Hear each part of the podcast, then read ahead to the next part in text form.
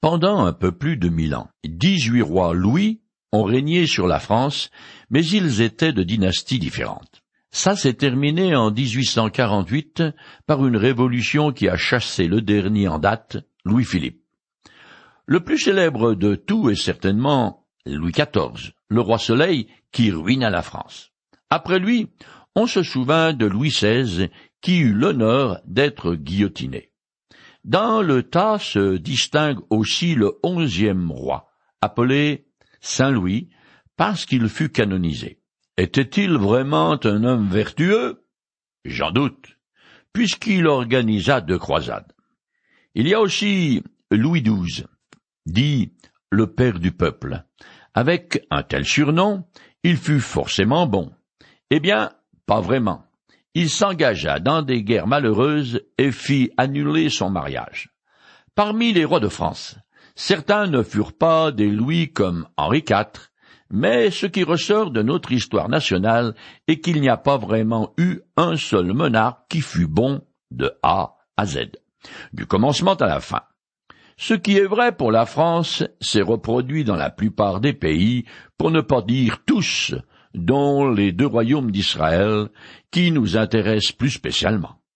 Sur le royaume de Juda, depuis Salomon, six monarques se sont déjà succédés, plus une reine particulièrement sanguinaire. Deux de ces six rois sont qualifiés de globalement bons par l'auteur du livre des chroniques, mais encore faut-il ne pas regarder leur règne de trop près à la loupe.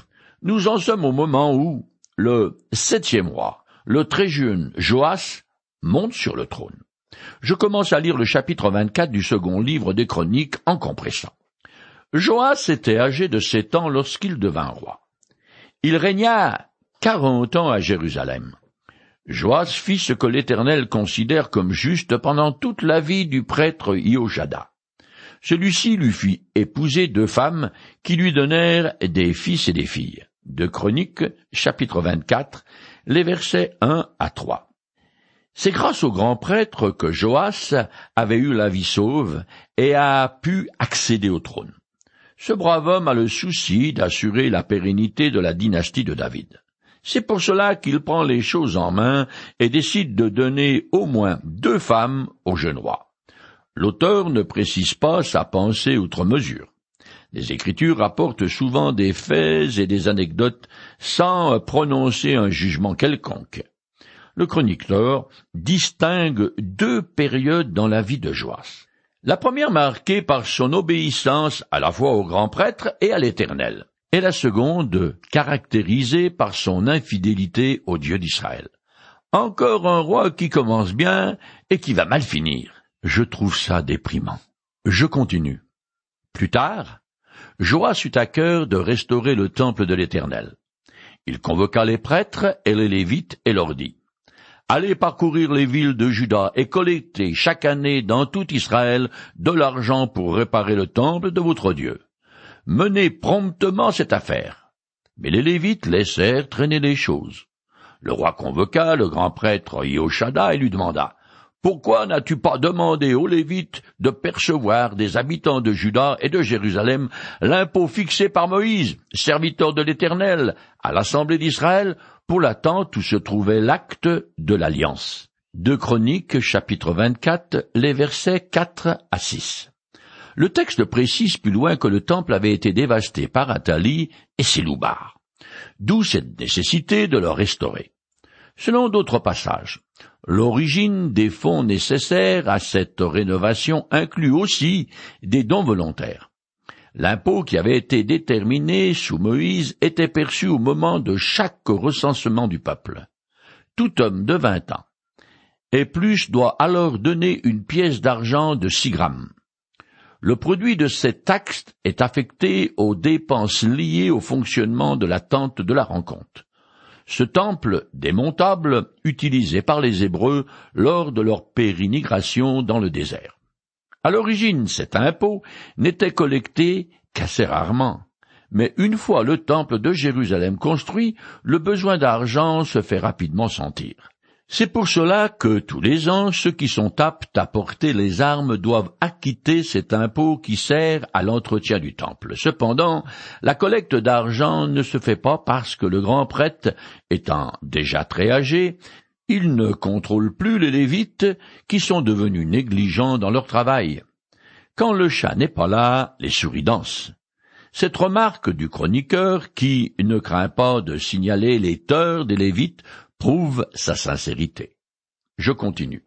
En effet, la perverse Athalie et ses partisans ont forcé l'entrée du temple de Dieu, et ils ont même utilisé pour le culte de Baal tous les objets sacrés du temple de l'Éternel. Sur ordre du roi, on fabriqua un coffre que l'on plaça près de l'entrée du temple de l'Éternel à l'extérieur on fit proclamer dans Juda et dans Jérusalem qu'il fallait apporter à l'Éternel la contribution imposée à Israël par Moïse, serviteur de l'Éternel dans le désert. Tous les dirigeants et tout le peuple s'en réjouirent.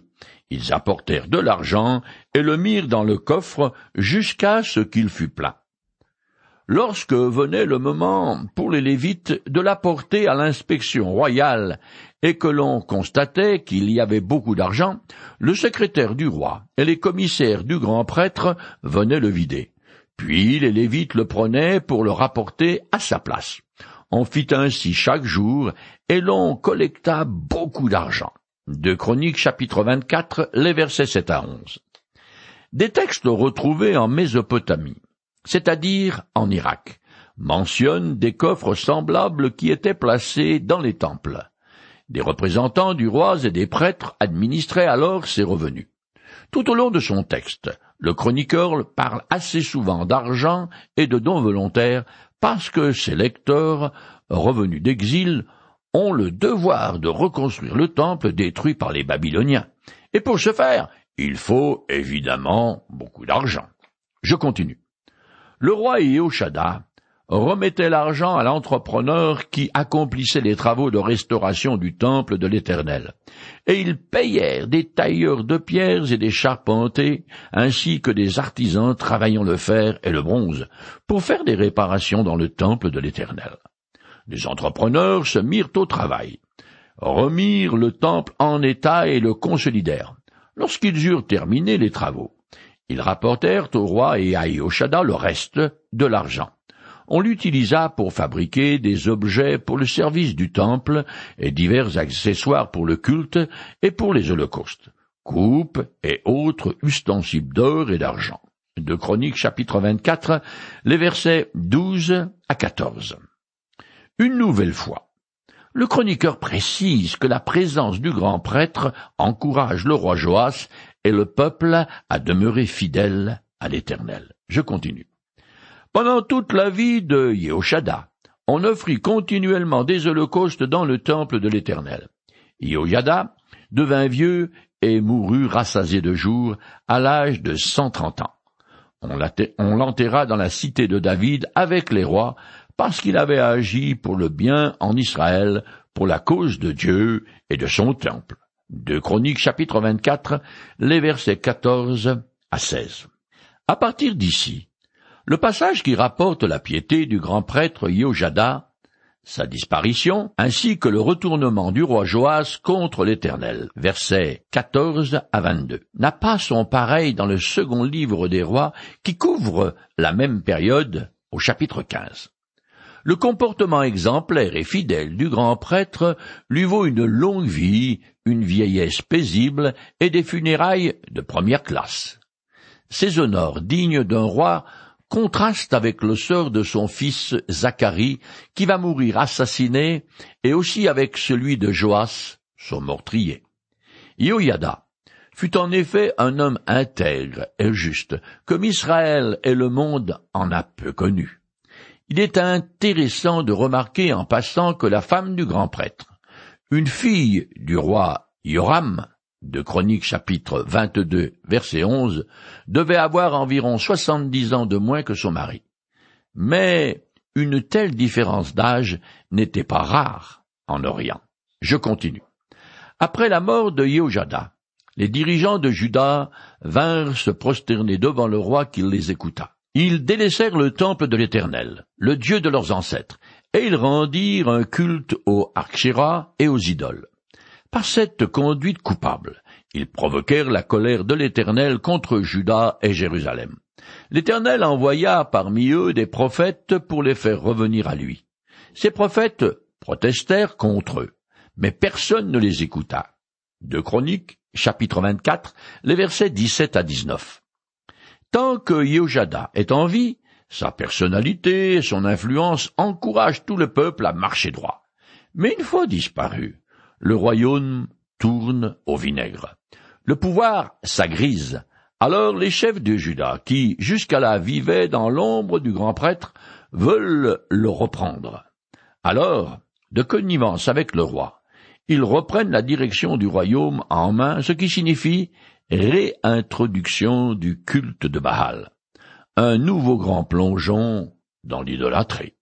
Je continue.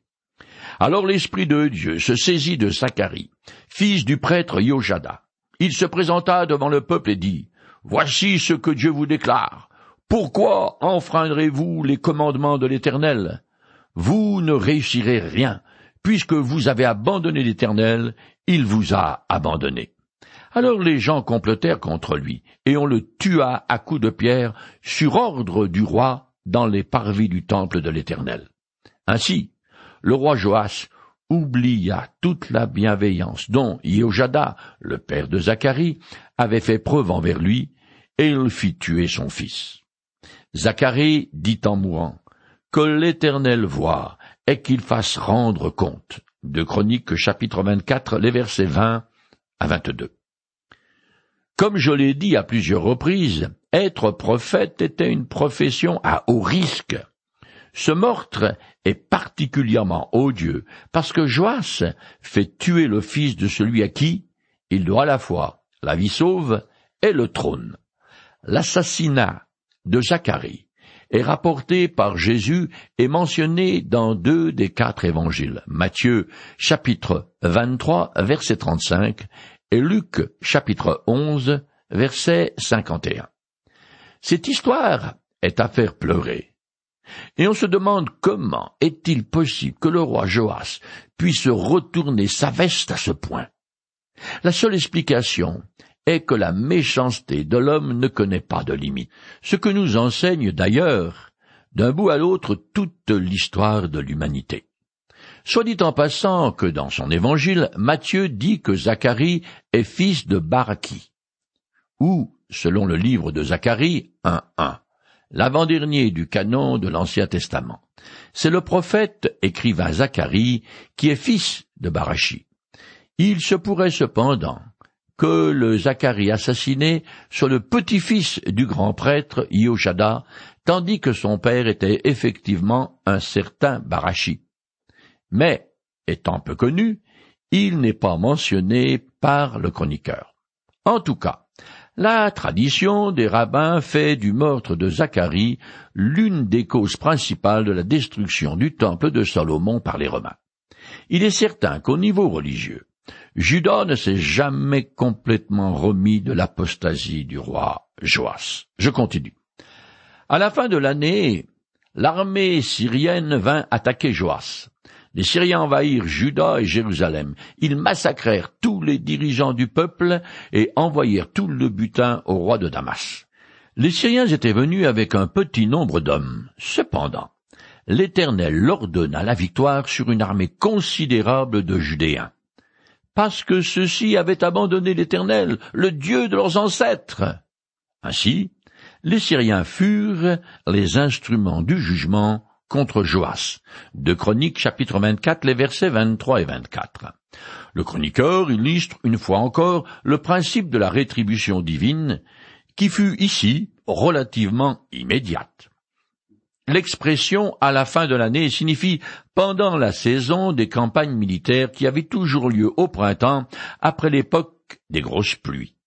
Les responsables du peuple qui ont incité Joab à l'idolâtrie et qui ont assassiné Zacharie ont payé leurs crimes de leur vie.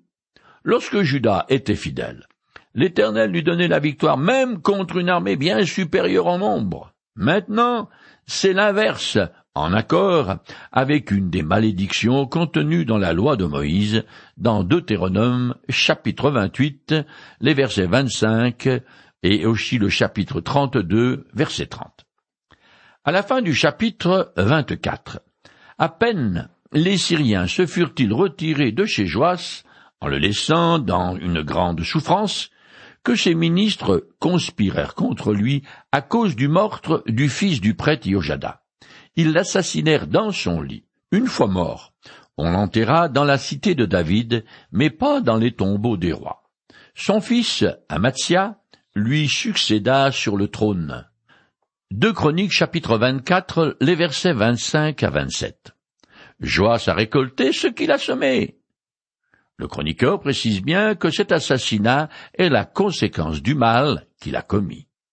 Tous ces événements tragiques sont la réponse de l'Éternel à la prière du prophète Zacharie, quand, mourant, il a dit Que l'Éternel voie et qu'il fasse rendre compte. Dieu lui a rendu justice. Nous arrivons au chapitre 25 qui raconte l'histoire du roi suivant. Je commence à le lire en compressant. Amasia avait vingt-cinq ans lorsqu'il devint roi, et il régna vingt-neuf ans à Jérusalem.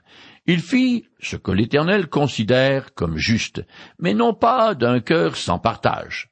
Dès qu'Amasia eut affermi son autorité royale, il fit exécuter les ministres qui avaient assassiné son père, mais il ne fit pas mourir leur fils conformément aux ordres donnés par l'Éternel dans la loi, dans le livre de Moïse, lorsqu'il dit Les pères ne seront pas mis à mort pour les fils, et les fils ne seront pas mis à mort pour les pères. Mais chacun sera puni à mort pour son propre péché. De Chroniques chapitre 25, les versets 1 à 4. Ce roi a régné de 796 à 767 avant Jésus-Christ, ce qui inclut une régence avec son fils Osias. Dès qu'il est bien assis sur le trône, il fait le ménage, mais non de façon aveugle. Il est qualifié de juste, mais au cœur partagé, parce que lui aussi va tomber dans l'idolâtrie. Le syncrétisme religieux était la grande mode à l'époque on adorait l'Éternel en même temps que d'autres faux dieux. Je continue. Amasia recensa ceux qui avaient au moins vingt ans. Il trouva trois cent mille hommes aptes à la guerre, et sachant manier la lance et le grand bouclier. Il enrôla encore pour trois tonnes et demie d'argent cent mille mercenaires dans le royaume d'Israël au nord. De Chroniques chapitre 25, les versets 5 et 6. Judas est menacé par les Adomites et doit se préparer à la guerre. Mais comme l'armée a été décimée par les Syriens, le roi est obligé d'enrôler des Israélites du royaume du Nord. Je continue. Un homme de Dieu vint lui dire, Ô roi, qu'une armée d'Israël n'aille pas combattre avec toi, car l'Éternel n'est pas avec le royaume du Nord. Si tu vas au combat avec eux, tu auras beau te battre vaillamment, Dieu te fera succomber devant l'ennemi. Alors, Amasia envoya chez eux des soldats qui étaient venus d'Éphraïm. Mais ceux-ci furent très en colère contre Judas, et ils rentrèrent chez eux furieux. De Chroniques chapitre 25, les versets 7 à 10. Les Nordiques sont furieux parce qu'ils sont humiliés d'avoir été renvoyés comme des malpropres frustrés de la victoire et parce qu'ils n'auront pas part au butin de guerre. Je continue. Amasia rassembla son courage, prit la tête de son armée et se dirigea vers la vallée du sel où il bâtit dix mille habitants de Séhir. Les Judéens capturèrent vivants dix mille hommes, qu'ils emmenèrent au sommet d'une falaise d'où ils les précipitèrent tous dans le vide, de sorte qu'ils se rompirent les os. Chroniques chapitre 25 les versets 11 et 12.